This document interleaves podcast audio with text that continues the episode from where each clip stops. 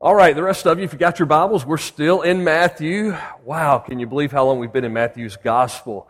And we are not even scratching the surface of what's there. Matthew chapter 13. Thank you for standing already. Let's stand as we open the Word of God together. Matthew th- chapter 13. And as you're finding your place there, I want to say another welcome, and especially our guests. I met several guests this morning, some that I already knew, some that I met for the first time, and we're so glad you chose to worship. Please see me on the way out uh, because I have a gift for you. And uh, be sure that you see me on the way out, and I'll, I'll uh, place that in your hands uh, when you leave. And uh, remind me this was your, your first or maybe second time with us, and, and you haven't received one of these gifts before. All right, everybody found it? Matthew chapter 13. We're still talking about noble living in a needy world, royalty. What does it mean to be royalty? And um, we're going to begin reading with verse 44. It says, The kingdom of heaven is like a treasure buried in a field that a man found and reburied. And then in his joy, goes and sells everything he has and buys that field. Again, the kingdom of heaven is like a merchant in the search of fine pearls. When he found one priceless pearl, some translations say the pearl of great price, he went and sold everything he had and bought it. Father, we Thank you for all of these parables in Matthew's gospel that teach us and a way we can understand what the kingdom of God is all about. And I pray now that your spirit would be our teacher and show us in your word what it is you want us to hear and understand and live out on a daily basis. We pray this in Jesus' name. Amen. You can be seated. The title of this message today is Sold Out to the King. Are you sold out to King Jesus. What does sometimes the word sell out as a, as a negative term, but it's very positive when we think of selling out everything for the sake of gaining all that Christ has for us.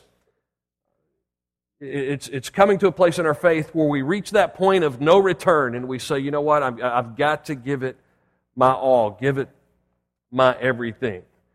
Uh, the point of no return, if you think about a, a rocket ship that takes off, you know, or, or when the space shuttle is launched, there, there's a, a, plan for kind of aborting the mission even after the space shuttle takes off. But then they reach a certain point to where uh, this is a point of no return. We're in this and, and we're all out and, and we're going on into space. Or perhaps in terms that some of the young people can understand, at least if you had grown up in my neighborhood, uh, the point of no return. See, we had X Games before ESPN knew what X Games were. As a matter of fact, you can talk to Toby about it. He invented the snowboard before there ever was a snowboard. I mean, he was, uh, that's a sled. You're supposed to sit on it, but not him. He was going to stand on it. So we, we had X Games. And one thing we like to do is, is you've got a, a neighborhood full of boys with bicycles.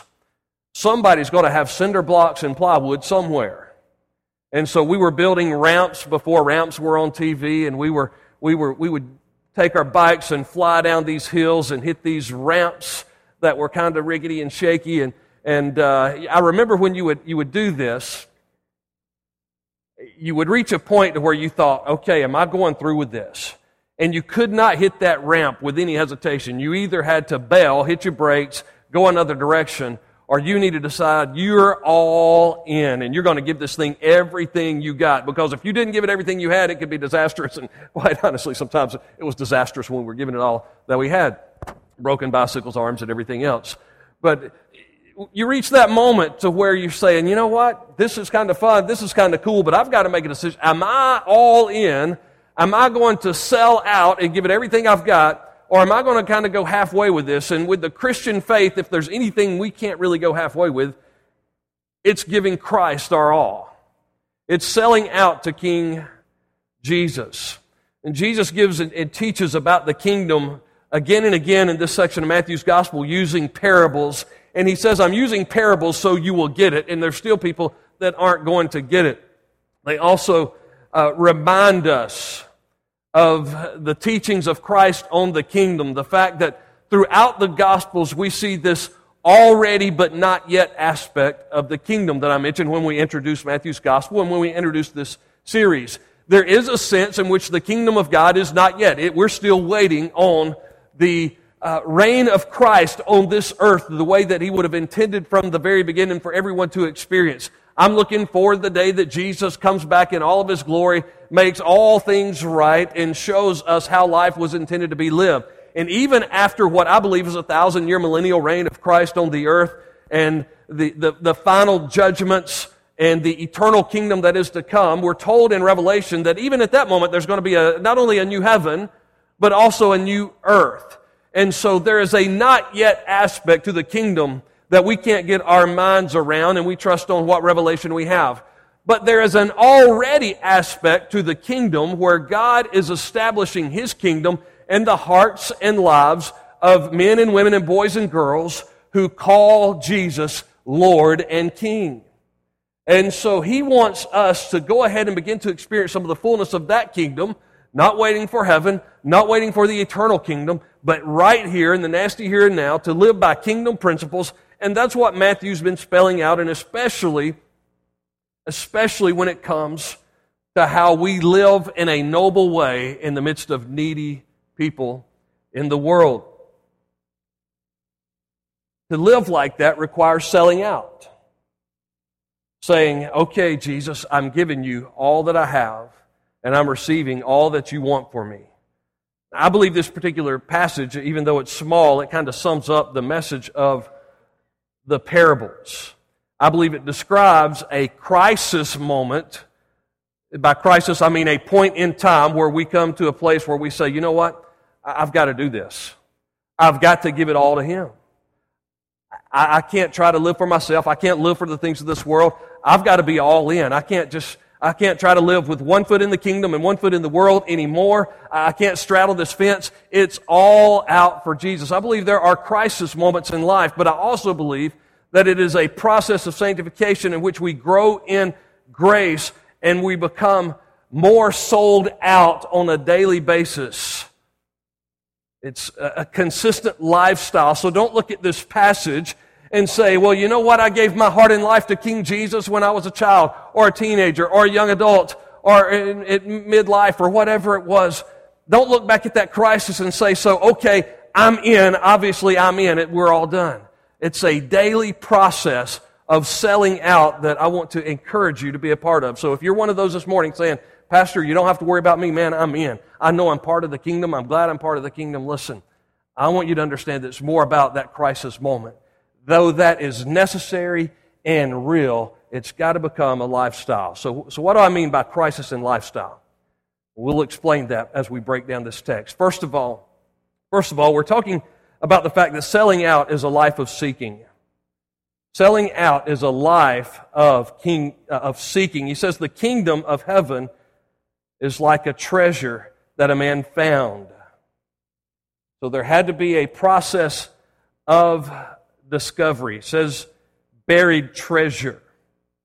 And he needed to find this treasure. So he found it and then he, he hid it, he buried it, he protected it. Or on the other hand, he goes on and he talks about a merchant who is in search of pearls. So, so there's this process of seeking and discovering. Now, let's be abundantly clear. God is not playing hide and seek with us.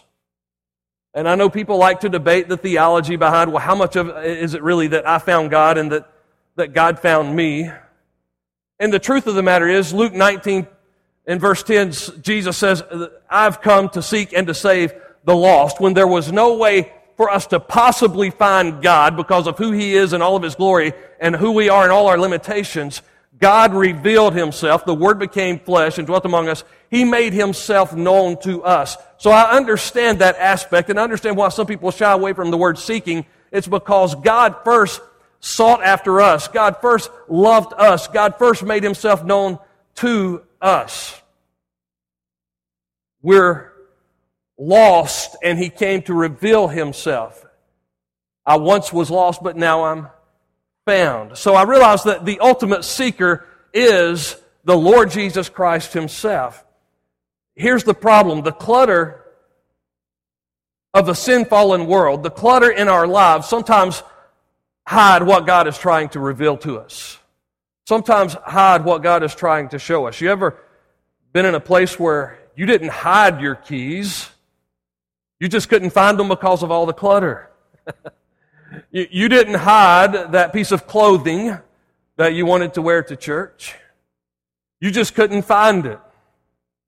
You know, you, you put something somewhere, not to hide it. It's there. It was there in plain sight at one, but then, then kind of clutter builds up. Now, I know at your house it may not happen. In my house it does. I'll just be honest. Clutter happens, and, and you just can't find what you're looking for. And in our lives, sometimes we have the, the world and the flesh cluttering our minds and our hearts. And it's not that God is hiding from us, it's that we need for Him to put within our hearts the desire to seek and to know Him on a much deeper level, past all of the worldliness, the clutter of this world that distracts us. God comes to us to reveal himself, but he also will ask us again and again in Scripture to seek him. And so, this merchant, this man who finds the treasure, the merchant who finds the pearl, they were in the process of searching to discover something. Jeremiah chapter 29, verses 11 and 13. Now, many of us know verse 11. It's, it's a favorite verse for many of us. I know the plans I have for you, declares the Lord. We're like, great, God's got a plan for my life. Plans to prosper you and not to harm you. Plans to give you a hope and a future. Yes, God's got a wonderful plan for my life. And we don't continue to read the text where He says, Seek me and you'll find me when you search for me with all of your heart. And God wants us to seek after those things, to seek His heart, to seek to please Him in every way, to discover what He has for us, and not get lost in the clutter of this world and bogged down and distracted by the things of this world. So, what are you seeking to fill any void in your life? Don't we struggle with that? We have, we have voids in our life. We have voids where we want to find meaning and purpose and direction and satisfaction, and we'll talk about that in just a moment. But what are you seeking? What are you after?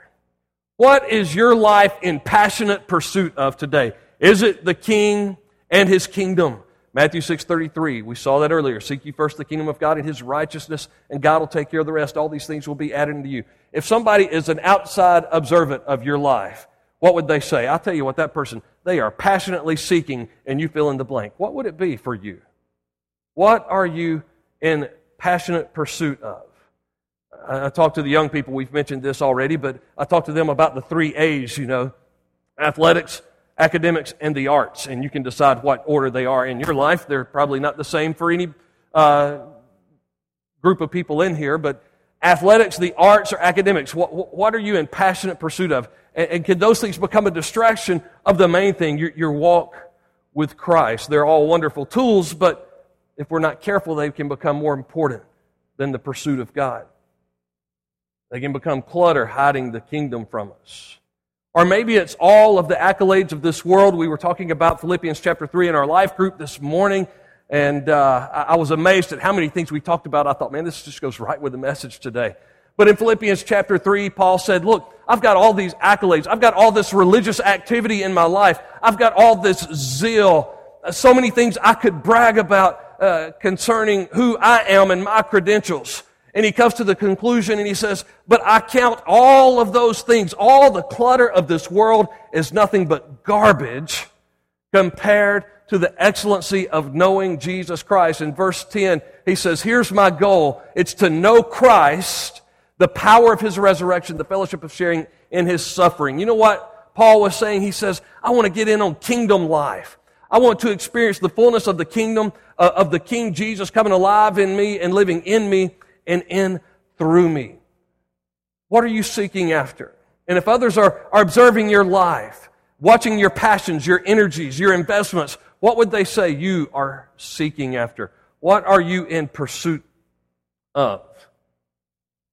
It's a life of seeking. Even for those who have come to faith in Christ, it's a life of continually seeking Him and His will and His purposes. Secondly, we see this it's, it's selling out as a life of sacrifice.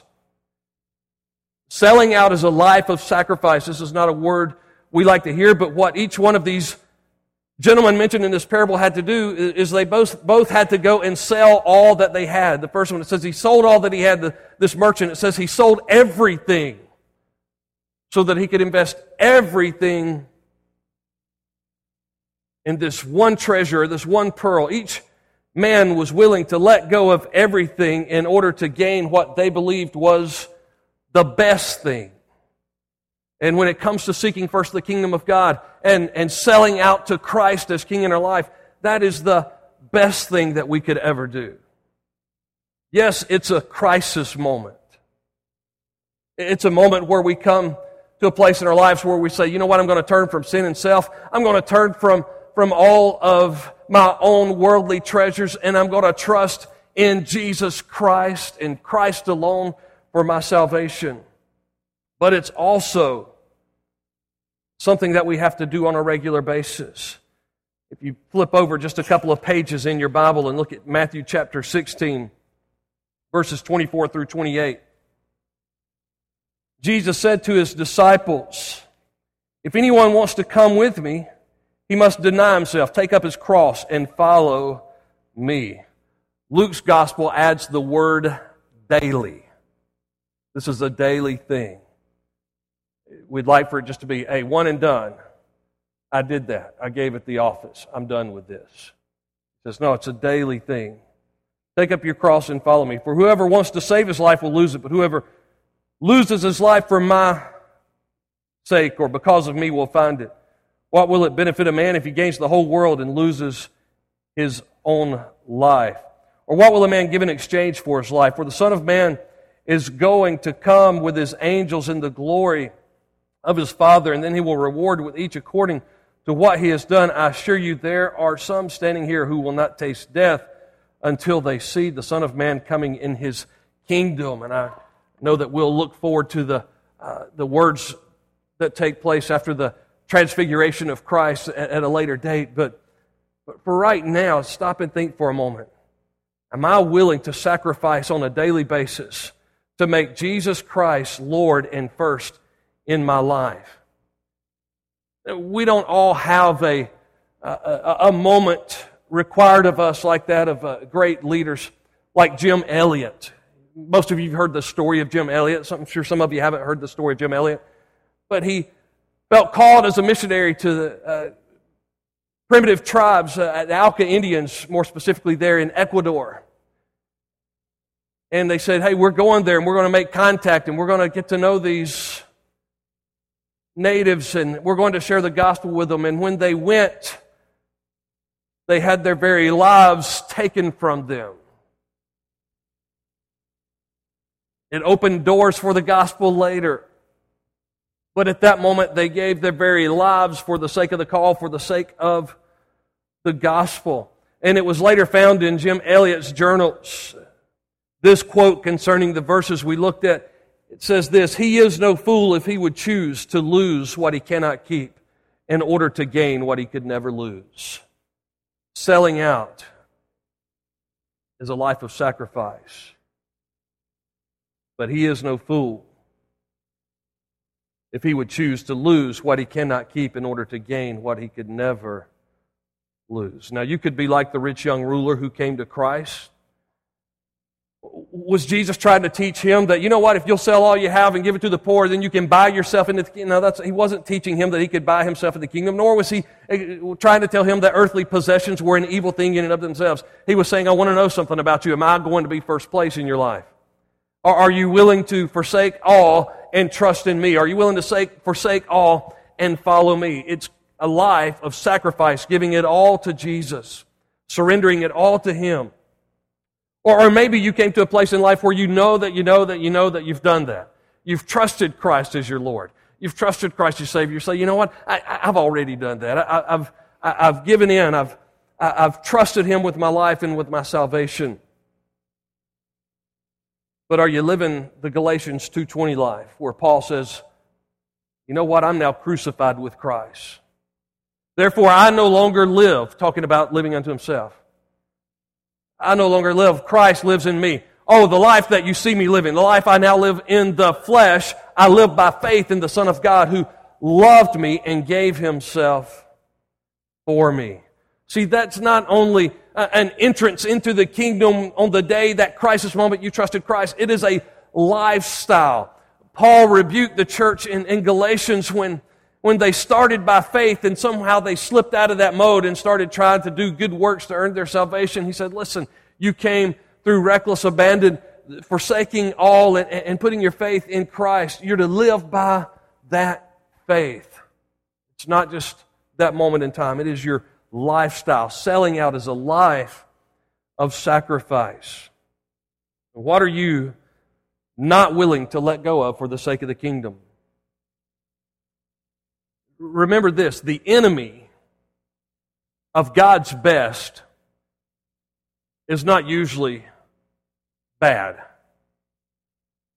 The enemy of God's best is not usually the most evil thing we can think of the enemy of God's best is usually good.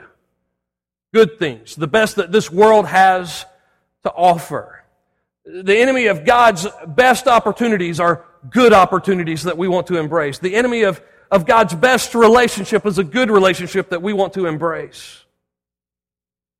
When we say, I'm seeking first the kingdom of God, I'm willing to sacrifice that which seems good in the world's eyes in order to receive what is God's best. See, it's not that clutter's hiding it from some of you. It's well organized dreams and goals and treasures of this world. Holding on to your plans, your purposes, what you want to do rather than stopping for a moment to say, God, what would you have me do? Matthew chapter 13, if you go back and look at verse 7, he's given this parable of the seeds, and he says some of the seed in verse 7 fell among thorns, and the thorns came up and choked them. And he's interpreting that part of the parable in verse 22, and he says that the one sown among thorns, this is the one who hears the word, but the worries of this age and the seduction of wealth choke the word, and it becomes unfruitful. So it's possible for us to be so distracted by everything that this world has to offer that we forget to make Jesus Christ and His will and His ways foremost. Say, oh, well, I would never be guilty of that. Are you caught up in the cares of this world? The worries of this world? Are you concerned about what you have and what you don't have? Are you concerned about how popular you are at school and what you're willing to sacrifice to be more liked, to be more popular? Are you concerned about whether or not you have a relationship, but not whether or not it's the relationship God has for you? I remember something that kind of broke my heart as a, as a student minister back when I was in North Carolina. And I heard one of the young ladies that had been in our youth group for a while make this statement. She said, Wow, all of my friends had a date the other night, and I didn't. I had to stay at home. And then she goes on and she says, I don't have a life. Any teenagers guilty of ever saying that? I don't have a life. and the reason it broke my heart because I remembered back uh, in my days when I was in high school, those nights it just seemed like everybody was either out of town, had plans, dates, something, and I didn't. And those those nights where I'm just kind of at home by myself, and, and it's hard to get teenagers to do that. It was hard to get me to do that. But those nights were just home, and I remember, and I had been influenced by some folks. Uh, there was a radio program that came on with Ron Hutchcraft, who was he's still speaking all over the place today, but.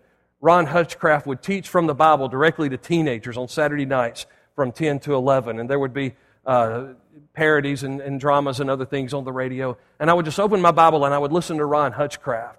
And I think some of the most richest moments in my teenage years was when I wasn't distracted by going out with the crowd or the dates or everything else. And I was just at home. Anybody else remember Ron Hutchcraft doing that? It was called Saturday Night Alive, not to be mistaken, mistaken with Saturday Night Live. But, but Ron Hutchcraft would, would, would do that from 10 to 11 o'clock, and I would sit there and I would just kind of soak it up and, and begin to grow in my faith. And, and then to hear a young lady say, well, you know what? I, I'm stuck at home alone. It's just me and Jesus and my Bible. I don't have a life. Made me realize that most teenagers just don't get it. They're pursuing the wrong relationships. Good relationships, but not the best relationship. The relationship with Christ. Selling out as as a life of sacrifice, discovering that He is all you have and all that you need. Then selling out finally as a life of satisfaction. So let's not stop with this. Too much fundamental preaching comes along and says, you know what? You've just got to be willing to sacrifice. Uh, you've just got to be willing to sell out. You've got to seek Him, sell out, sacrifice, and they'll point out the fact that they gained a great treasure. They gained the pearl of great price. There was something that they had to let go of in order to receive something better. A lot of times God can't give us His best because our hands are already full of everything that we want. It says that He did this in His joy. He got a glimpse that God had something better for him than what this world has to offer, and he says, You know what? I'm going to let that go, and in my joy, I'm going to embrace something better. Again, if you flip back to Matthew chapter 6, these principles of the kingdom just kind of overlap here. Verse 19, he says, Don't collect for yourself treasures on earth where moth and rust destroy and where thieves break in and steal, but collect for yourself treasures in heaven where neither moth nor rust destroys and where thieves don't break in and steal. For where your treasure is, there your heart will be. See, the problem is not owning things, it's for things to own you, for this world to own you rather than giving your heart and your life to Jesus Christ so this world can't touch you. This world will never satisfy your heart like the kingdom of God can satisfy your heart. This world will never satisfy like Christ as your king will satisfy. All that is of the world, 1 John chapter 2 and verse 16 tells us what the world is. Lust of the flesh, lust of the eyes, and the pride of life. Those things that we lust after in our flesh, with our eyes, the, the pride, those things that we want to make us look good will never satisfy. Only Christ. And it seems like our motivations can be a little bit selfish in that process. Well, my, my desire is to reach this supreme level of satisfaction. But listen, if it's in Christ, it's okay. John Piper uses language that in the beginning I didn't like his terminology, I'll, I'll, be honest with you, but he describes something called Christian hedonism. Christian hedonism. I believe if properly grasped, if you understand what he's really talking about, then it might be something that's very liberating. Now, you've heard of hedonism before. Hedonism is the pursuit of pleasure as the highest good and the proper goal in life. The pursuit of pleasure as the highest good and the proper goal in life, that's hedonism, and obviously that is very wrong, and that is uh, not only sinful, but it's philosophically impossible to embrace if you think about it. The, the law of diminishing return says you'll never, ever be satisfied. But Christian hedonism, let me let me describe it the way John Piper does. He says, My shortest summary of Christian hedonism is God is most glorified when we are most satisfied in Him. Let me say that again. God is most glorified when we are most satisfied in Him. And then he goes on to say this We all make a God out of what we take the most pleasure in. That's the reason for a lot of simple habits and addictions. But he says, we all make a God out of what we take the most pleasure in. Christian hedonists want to make God their God by seeking after the greatest pleasure, and that is finding pleasure in Him. By Christian hedonism, we do not mean that our happiness is the highest good. By the way, God's goal is not to make you happy, it's to make you holy. So we're not seeking our happiness as the highest good. He says we mean that pursuing the highest good will always result in our greatest happiness in the end. Seek ye first the kingdom of God. All these things will be added unto you. Piper goes on to say we should pursue this happiness and pursue it with all our might. The desire to be happy is a proper motive for very good or, or, for every good deed. And if you abandon the pursuit of your own joy, you cannot love man or please God. The difference between worldly and Christian hedonism, he goes on to explain, some people are inclined to believe that Christians are supposed to seek God's will as opposed to pursuing their own pleasure.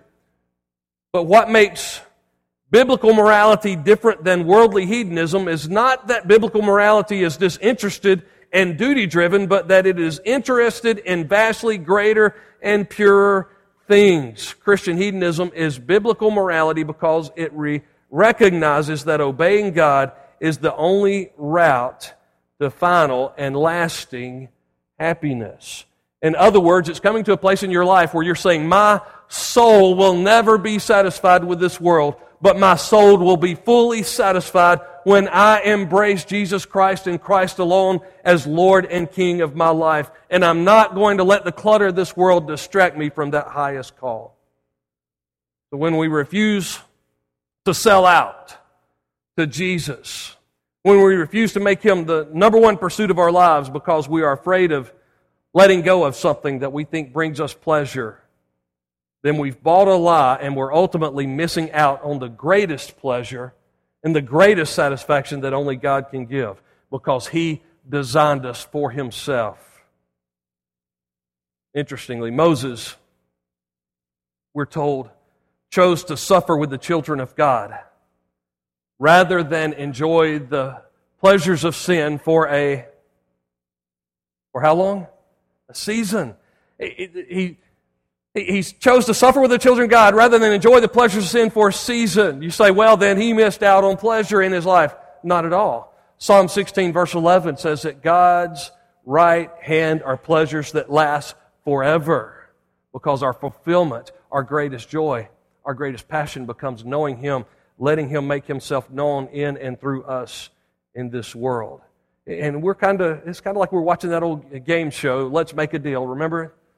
It's like we're watching that game show, Let's Make a Deal, and something's offered behind the curtain, and somebody trades in something of value to get what's behind the curtain. And, the thing I always remembered seeing behind the curtain as a kid was a swayback horse. Remember that? They open the curtain and you hear the music, womp, womp, womp, you know. And you just traded in a, a, a, great treasure, great value. You open up the box that you were holding in your hand and, you know, it's like thousands of dollars or something. And you, you traded that in and you got what was behind the curtain, a swayback horse. The devil wants to hide what he's offering. He don't want you to see how meaningless and how valueless it is. He's saying, cash it all in. And he's telling our teenagers, he's telling our adults, cash it all in. Get what I have for you. And God is saying, don't do it. As a matter of fact, God's not trying to veil what He's offering at all. It's right here in His Word. He says, Get to know me, and at my right hand there are pleasures forevermore. So Hebrews tells us. Hebrews chapter 12, 1 and 2. We're, we're surrounded by a great cloud of witnesses. They've already experienced the best things in life. He said, So what should we do as a result of that? Lay aside the sin that so easily entangles us. And not only the sin, but every weight, those other things that aren't necessarily bad, they can be good, but they're not God's best. Lay aside the sin and every weight that slows us down and distracts us from what God has for us. And let us run with endurance the race that is set before us. Fixing our eyes on who? Jesus. Fixing our eyes on who? Jesus, the author and finisher of our faith, who did what? For the joy that was set before him, he endured the cross. The sacrifice led to satisfaction and great supremacy. Would you bow your heads with me?